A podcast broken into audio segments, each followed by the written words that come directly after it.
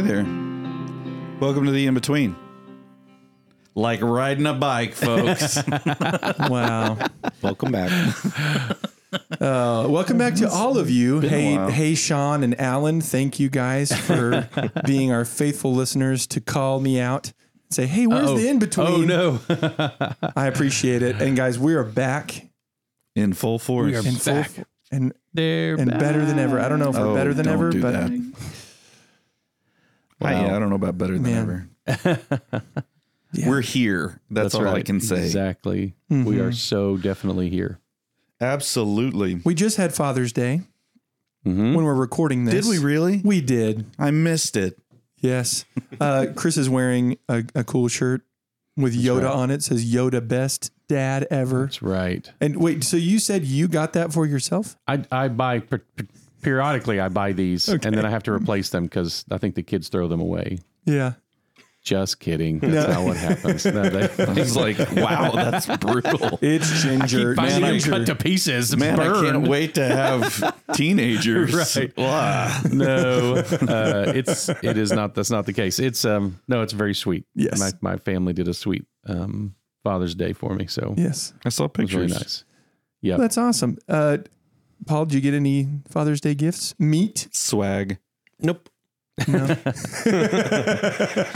Which is let's just, just fine. exactly. We go for honesty in our. now, John, a couple of years ago, I remember you got the sweet uh, belt that could hold water Oh, bottles man. and all sorts of other canned beverages. Yes. Um, Did you get my, anything- my Coke uh, Belt? belt. Bolster, That's bolster. right. Wait a minute. Bolster. I like My that. Coca Cola bolster. Um, yeah, exactly. Did you get anything as good or better this year? um, I got to take my family to Disney World. There you go. Oh, yeah. There you go. Where's the clap button? Yeah, That's right. I don't know. It's Where's one of the those cash? Ch- lit the up. If you had cha-ching- hair- the if you had button is hair the one you need. There you Oh my gosh. If you had hair, it'd pro- probably be more gray. Yeah, um, I and it it, it was um, Hmm. it, it had I I got to do a fresh shave yesterday, and Nice. there was there were definitely some gray hairs on the floor whenever I shaved them off. I was like, hey, that's happening more often than it Hmm. used to.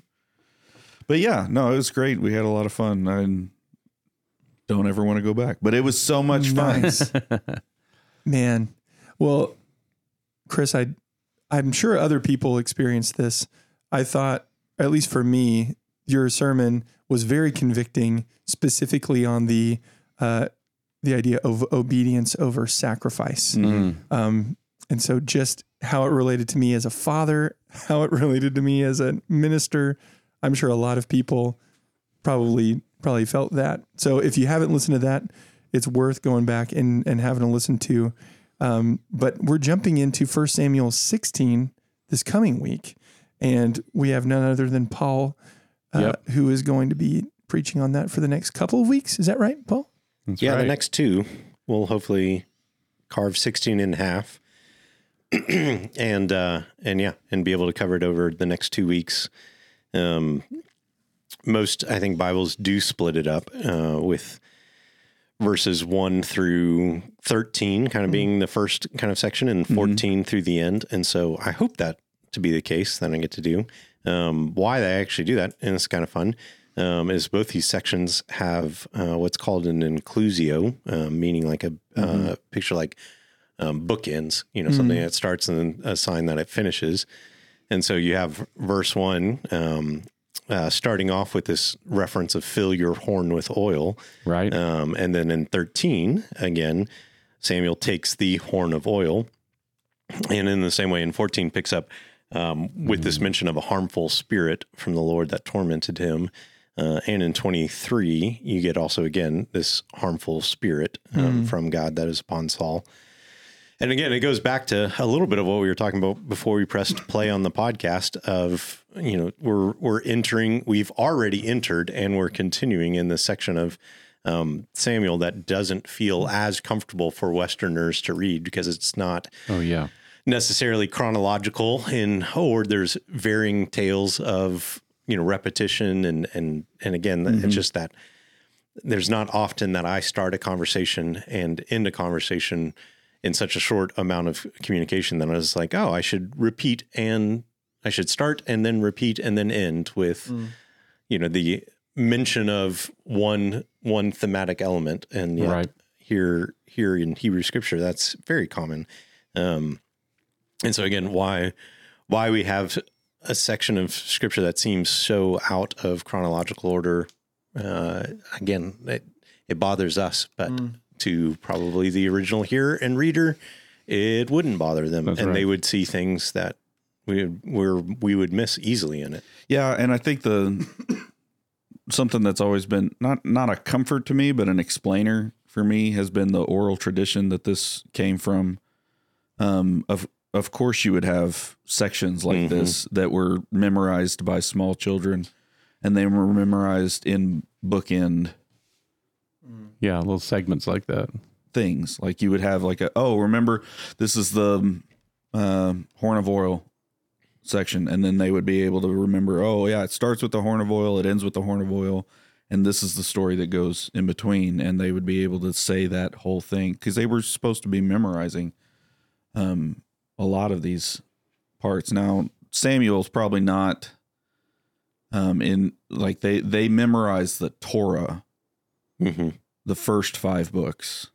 Um, but there were there was an oral tradition of this, Oh, sure. and so I think that remembering that a lot of scripture started as an oral tradition um, would really help me remember. Oh, well, you're you, this is the story that you're telling. There were no chapter sixteen verse fives. There were no anything like that. They it, it didn't have the thing above it that said David anointed king. Like all the things in your Bible that make it easy for you to find sections of scripture were not there. Um, so uh, it's just a it's a different like a different time Hmm. Yeah. altogether. So And that's I- that's a key. Uh, what you guys are saying, and, and what Paul is just saying is that it would not have been something that the original readers would have read and like, wait, wait a minute, Yeah. why is this in this? yeah, It was, um, you know, the last chapter. One of the things that's weird is it says starts by saying God says, "I regret," or or whatever that the Hebrew word there, right? I repent of this, and then at the end of the very same chapter in our Bible, it's a chapter that was those chapters are not there in the original. It says it, God is not a man that he should regret things yeah. or repent of things, and so someone you know people so I've, I've actually heard that used as a evidence of you know things in the Bible that contradict themselves. And you're like, That's I mean, the original author wrote those within seconds of each other. He apparently did not think those contradicted each other in some way. Like that was a that was comfortable to him to write that. It made total sense to him, and it would not have if it had been if it had been meant contradictory. So you just have to remember again, like we said, it's just a different a different culture, different perspective at hmm. times that challenges us. oh for sure challenges us. We don't. We're not. Right. Man, we're uncomfortable with a lot of things, and yet we're comfortable with a lot of things that we shouldn't be. So Yep. Um, I did appreciate that part of the sermon as well yesterday. Maybe, maybe not so much. And you know, we uh, can point to the Pride Month very easily, but like pride in general, Yeah. you know, we we tend to value pride, and it's like, yeah, that's bad. Yeah. Mm-hmm. Don't do that. Hmm. Um, not not a good not a good thing, and we're not sturdy enough to hold up underneath it. Yep. Hmm. if that makes sense. I was looking to see it is not the same word as in tin, horn and flask. They I thought I had looked that up at the time, but this it's like Saul Samuel got caught off guard the first time and all he had was a flask of oil in chapter 10, but now he's God's telling him in advance, bring a horn. I don't, I don't know if there's any real deep significance I don't know. there, but I hadn't noticed. Yeah. we'll uh Maybe he had further to travel. maybe so. Anyway, Couldn't find his flask. You look like a prophet on the go. Here's your flask of oil. It's got the screw lid. I, I do think it's uh, in 16 to me. One of the things that strikes me is the level of tension in Israel is such that I mean, like in verse four. oh, it's just right off the bat. It's like yeah, uh, when when when Samuel shows up in Bethlehem, the the leaders of the city are trembling. Do you come peaceably? I mean, it's like, Yeah. what the heck is going Oh, on? well, that was one of my questions. Was why why would the elders meet him trembling and ask? Was this a common thing with prophets? No, I think probably right now. yeah, it's Oh, it's, so it's it's just like a contextual thing then. I, I don't know. I I always linked it back into now. Apparently, Samuel has has gained this reputation as an executioner. yeah. I mean, remember he just Oh, hacked a guy to He pieces just not hacked that a guy long to pieces ago. in the name of the Lord, yeah, and so now he shows up, and you're like, Oh no. uh, "What are you here for?" Hey, buddy. You know, like, yeah. is is this Yeah. going to be a meeting? I did not even think of that. I mean, Saul shows way. up to a, a s- a city, shows up to a city. He was in a city. They all seem very happy to see him whenever, uh, or not Saul. Samuel shows or is in a city when Saul shows up. Everybody's really happy to see Samuel at the beginning of, you know, Saul's entrance in, onto the scene. That's not the case right now. Yeah. Yeah. And also, Mm-hmm. this is this is not far from Saul's land. Mm-hmm. I mean, you're not far from it. It's- They're still in that same general region. yeah. Um, they're not that far, I think, from if I remember correctly, from the E- what Ephraim of Bethlehem or whatever whatever it is that I have to go look it back up. But um, and so him showing up here, I mean, you you hear you hear, I mean, Samuel. You read Samuel's worried that Saul's going to hunt him down and kill him. Right. And then he shows up and everybody's freaking out that, oh, Samuel's showing Yeah. up. Like, is this, are we now caught up in this? Is this, Hmm. is this about the battle? Is, because there's a clearly a, a dichotomy now in Israel. The Yeah. Mm-hmm. division between those who follow Samuel and those who follow Saul is probably a real thing. But man, So this definitely seems chronological if we're reading into those things. it As Yeah, far as from seems 15, like 15 to 16. Yeah. maybe so. seems yeah. like it. My I. I my other question that was before this was in verse 2 is Samuel like should we read this as like a difference of character for Samuel or just like why is he showing a fear of man or is this just a realistic thing because of who Saul is in this moment like that he's afraid that he's going to kill him or is Samuel submitting to the Lord and doing that by submitting his fears to him?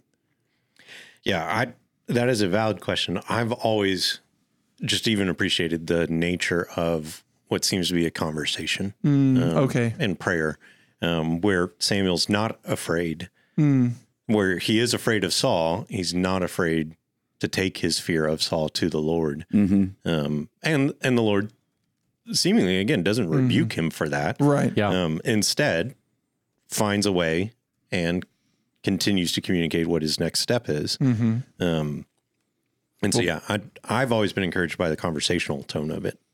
And remember, if this is chronological, and I think this probably this section probably does follow very quickly after 15.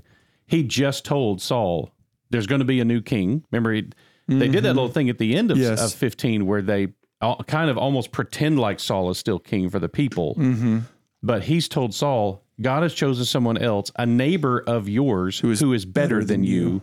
And so Saul's got to keep an eye on Samuel. Where is Samuel going to go near Saul, especially near Saul?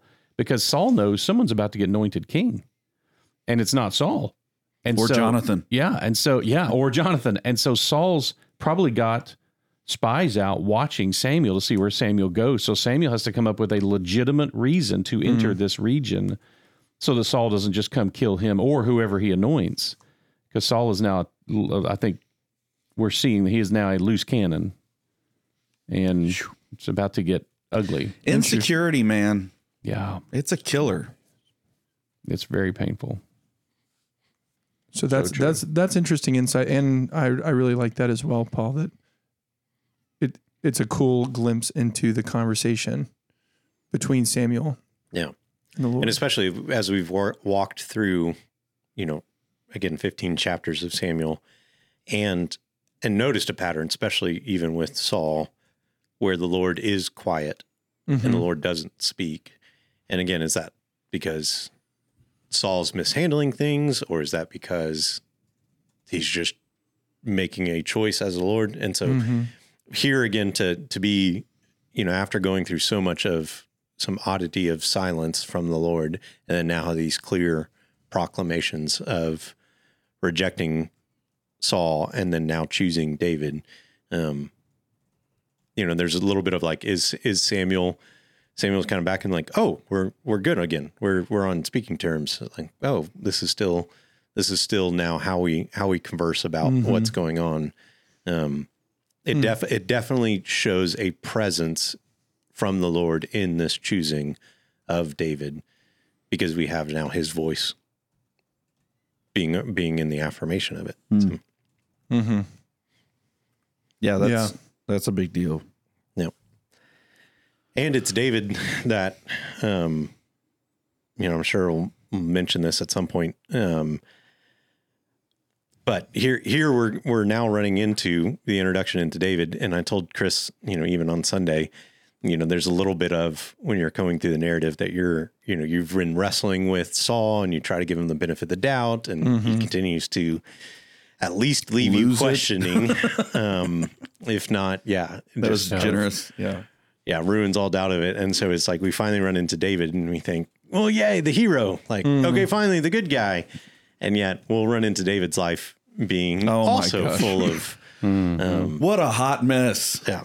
and yet, I mean, again, it's, uh, it's, uh, Chuck Swindoll in, in his commentary and book on it, you know, mentions, uh, that more is written in the Bible about David than any other character Yeah. um, in the Bible. We run into 66 chapters in the Old Testament. Um, it's roughly 59 references in the New Testament to his life. Um, and so, Wow. again, it's like, that. yeah, the the most time in Scripture devoted on a character in the Old Testament is going to be this man, and yet Mm-hmm. it doesn't mean that it's perfect. It doesn't mean that he has it all together. No. Um, but it it is it is interesting because it's God's choice. Yeah. Mhm. Yeah. And he's not referred to as the prince, right? Like like Saul was I don't think when so. he was. Uh, n- no, there. Uh, shoot. There. I feel like there was at one point when Saul is being rejected. I thought that there was a reference to a new prince or something like that, but I don't. I don't think David himself is ever referred to as a prince. Um, but I, I could be. That would be a good word Yeah, search. know. I was but like, don't. I feel like you need to look it up. I it's. I mean it's just like right there um in my brain. But you know, there's a lot And of 16 is definitely I'm provided my, for myself, which I that think language that is, is not key. meaningless. For Yeah. myself, a king among his sons. Yeah. That's so, the language of that is so obviously the people are demanding a king versus mm-hmm. I am providing I'm for provided a myself a king, hmm. is, I mean, mm-hmm. pretty shocking. But Yeah, it is. And and you know like there's there's a it's not like Saul wasn't anointed king. that's right. I Right. mean, you know, it's not like Saul wasn't anointed to be the ruler um, of God's people, to be the the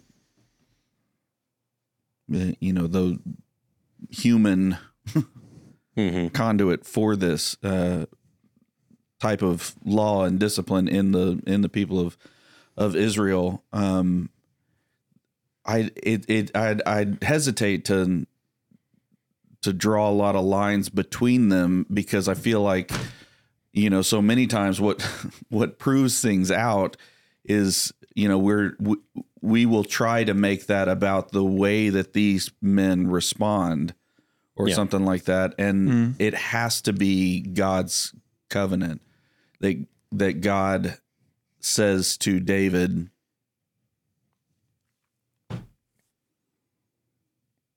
my ultimate salvation is going to come through your line Right. and it's not because you know David is righteous. Right. David doesn't have righteousness of his own. It's not because David never fails or David only does the sins that God approves of. Absolutely not. Like you know, he is hugely flawed. Um and succumbs to his own Yep. insecurities and selfishness and all of that stuff, but God has chosen to bring about ultimate salvation through Jesus Christ, the descendant. So he is the prophets, two of the prophets referred to him as a prince of Israel. Mm-hmm. And in Chronicles, he is one time God says, "I'm choosing you as a prince of my people." But I don't, I don't think those are like in any way meant to be right in in competition, or competition with the yeah, term yeah, king. Yeah, I think it is more like he's a prince of a guy. yeah. like Oh, and I was I was just asking because there was that Mm-hmm. delineation in Samuel That makes sense. early on. Um, how much do you like? How much would the Jewish audience probably read into um, some contextual things, like in verse eleven about, you know, him being the youngest, him being out with the sheep. Is that meant to be like, oh, is he re- like he's going to choose that guy to be the king? I mean, it's Like- it's prefaced by "Do not look on his appearance or the Right. height of his," because when he's looking Well- at Eliab, Yeah. when Samuel is looking at Eliab, the Mhm. older brother, he's like, "That's got to be him," Hmm. and Right. God's like, "Ah, yeah, not him. don't do it. We we already had a Saul. We don't And need yet- another Saul." And yet in 12, because this is where I thought you were going. So, yes, you're exactly right. In verse 7, do not look upon his appearance or his height or statue. Yeah, ready, ready and beautiful. And in, yeah, a man looks on the outward appearance, but the Lord looks on the heart. And yet David is ruddy and has beautiful eyes and was handsome. And so it's like, yeah, interesting. it, it's that funny, like, well, okay. So God made it clear it doesn't mean this. okay, But but if it happens to be this. yeah, if by irrelevant. ready they mean some sort of redhead, then you know everybody's like, "Oh, that's a strike against him," right? Right, exactly. Uh, oh, I thought you were going to say ob- then, then his attractiveness His is attractiveness assumed. doubled. Yeah, exactly. No, It's that's right. presumed upon. We the all know you gingers don't have souls, That's right. That's the the new ginger side. But he has beautiful eyes. He does have great eyes. Great eyes. I mean, it is kind of funny to the the the the details that we get sometimes are like, really? Yeah, that one of all the things. That's the Of all the things, hey, beautiful eyes. Which it may have been like a maybe that was like a um, euphemism for it's like a Right. face for radio. Right. Right. Oh, You but he's got know. beautiful Exactly. eyes. He has a great personality, interesting. But looks we like truly just don't know. He looks like he's got the measles, But eyes, are but a he's big deal. got beautiful eyes. exactly. It's a eyes are a big deal. We're going to see that. that's That's, always a because Yeah. there's a spirituality connected to people with Yeah, you know that the eyes are the window to the soul. eyes. Right. Yeah, the Um, apple of my eye too. yeah. You're. I think that's what you're supposed to. It's interesting to think too. I wonder if he's shepherding in the same fields that the shepherds were shepherding. Oh, it's the same fields. Yeah, Oh, This is absolutely. Bethlehem. This Yeah. is this Yeah. is right outside of Beth. It's also the same fields that Boaz would have been meeting. I mean, it's that same area. yeah. I mean, it'll be the exact the exact same square footage, Yeah. but although there's not that given the way God tells yeah. the story, it very well be exactly the square footage. It's but crazy. yeah, it's really it's Which that's pretty you know powerful. brings back the. I mean, I don't know if we have time for this, but it brings back the conversation of are there holy places? Yeah. Oh, that's a Chris. good. Oh, yeah, that'd be good. Are there places that we just don't realize how holy they are?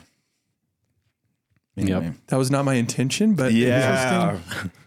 But I do think, well, not. and what you did mention though was would the original audience Mm-hmm. hear this as a funny thing? And yes, I think going out of the birth order, um, again, Yes. And As- it being the youngest, not just yes, yeah. correct. I mean, and and this isn't the first time that God's Mm-hmm. chosen not the natural son of Right. the way that the culture Mm-hmm. had, had you know set things up, and so God's not bound by you know this tradition, Mm-hmm. um, and so I th- I think at least they would be seeing that as something striking. Mm-hmm. Um, what it means for probably the relationship between um, Jesse and David would be re- is really interesting. Um, the fact that it's like the the request is to bring the sons, and he's not even brought. Um, Right. Yeah. is kind of that like That's been a question for me for a while now. Yeah. And and especially since David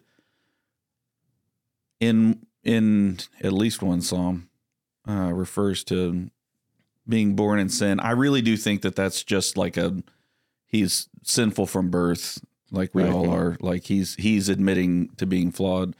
Um, but the I, there there seems to be some like thing in him that's like I wasn't right from the beginning mhm. um, and you know maybe there's some sort of con- contention, tension, whatever, Mm. um, between him and his father or his parents or something that Oh, that's interesting. he wouldn't have even been considered. Um, but anyway, Where, what, were- what else were you? Were you still finishing a thought, Paul, with that? No, I, I think again, it's that that this it, it leaves a question mark, and I think John's Okay, just there you go. Okay, yeah, continuing that thing, and but then then it's not just. It seems like there's a question mark here between Jesse, but then also with even kind of with his brother's roles.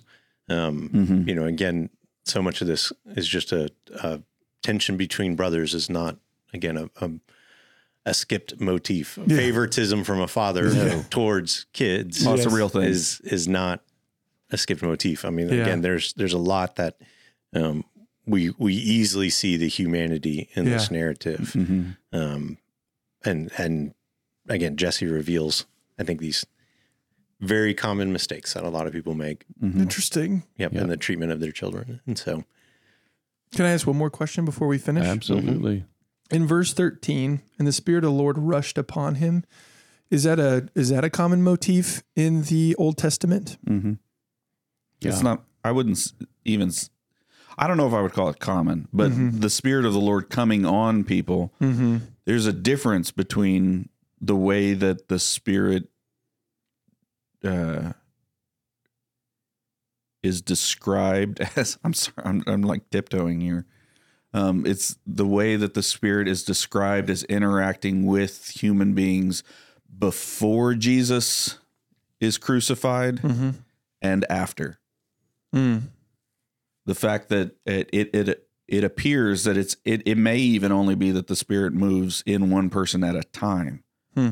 before uh, um, Jesus is crucified, and then after Pentecost, because Jesus has said like, "Hey, I'm leaving so that you can all have a better counselor." What what does he say? I'm Oh. leaving that that that you may like it's better for for Yeah, me to right. leave. Right. greater works. Yeah. Um and and it is that like when I'm gone, then the spirit can inhabit all of you. Hmm. Which is I don't I don't understand that completely, but it does like there is a difference in the Old Testament with how the spirit seems to come upon people and then Mhm. leave people Mm-hmm. um and then what we're promised Mm-hmm. as followers of Jesus Christ Mhm. now.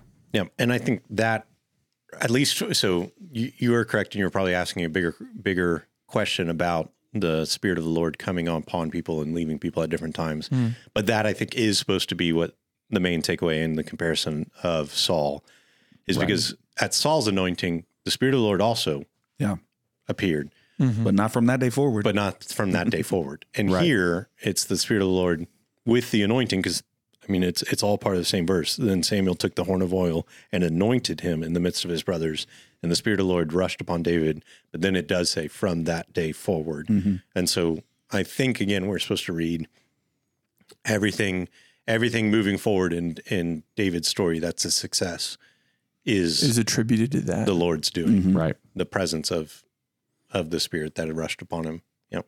And That's David, or David, so often one of the great things about David is that he tends to uh, confirm that.